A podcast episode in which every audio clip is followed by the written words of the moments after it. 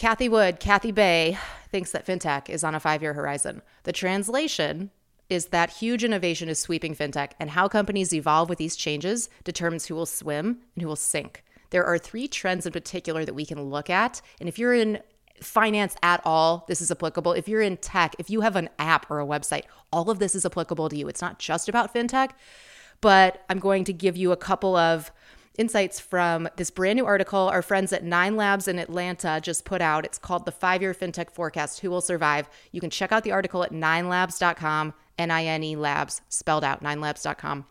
There are three trends that we need to look at. And the first one in particular has to do with design, user interface design. Exceptional UI is table stakes.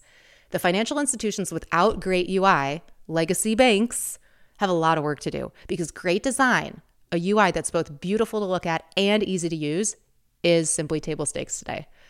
The best companies create exceptional user interfaces from the first version of their product, and it's a given because customers won't settle for anything less than what they're used to. If you are an old fashioned app or a legacy brand or bank or have a website that needs to be updated, an app that looks a few years old, you need to update your UI, or as Nine Labs says, die.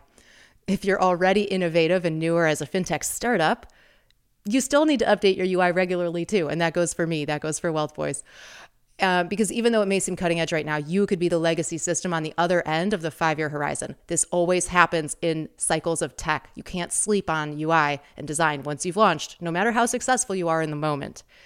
Now, let's talk about Robinhood in particular. As you know, on this show, we have done a few episodes about Robinhood.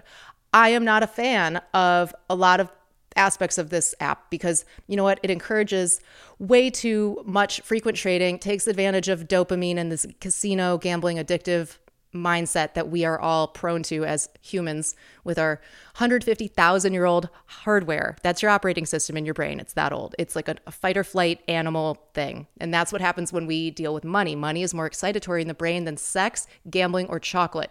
Money lights up your brain. And Robinhood knows exactly how to design an app to make people keep trading more and massive numbers of people are flocking to Robinhood. They had their most downloads of all time in January 2021, 3 million downloads for the month. And that compare that to Coinbase. Okay, for context, that had 1.3 million downloads. And then there's the China-owned app Webull that I want to talk about. They had 800,000, but get this. If you think about Schwab, legacy and tons of information. So if you've ever used the Schwab app, I mean, I've traded on there just I trade on a lot of different apps. I like to have kind of a bake off and know what's going on from a design perspective and, all these offerings. Schwab has so much information. They're very legit. I mean, they've pioneered the commission free trading. I'm a fan of the brand. And it's a very detailed app, though. I mean, I haven't even probably used half the features on it. Robinhood is maybe too easy. That's what they are criticized for, their trading features if you look at legacy fintech giants like Citibank and Schwab, you could say they're trailing the pack as far as design and UI compared to Robinhood. They provide robust functionality, but they lack that polished UI, the slick interactions that we see from challenger banks and brands.